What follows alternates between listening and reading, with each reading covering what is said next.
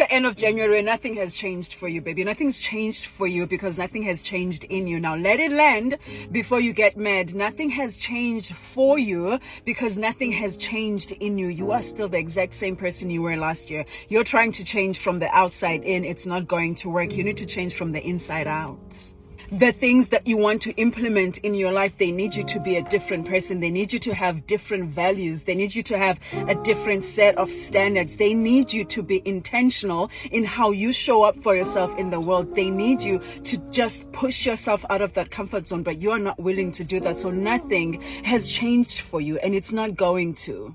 It's not going to. So there it is. If you're ready to really be uncomfortable, which is where you need to be to grow, which is where you need to be to get the life that you desire uncomfortable. My group coaching program starts next week. I'll see you there. Short Cast Club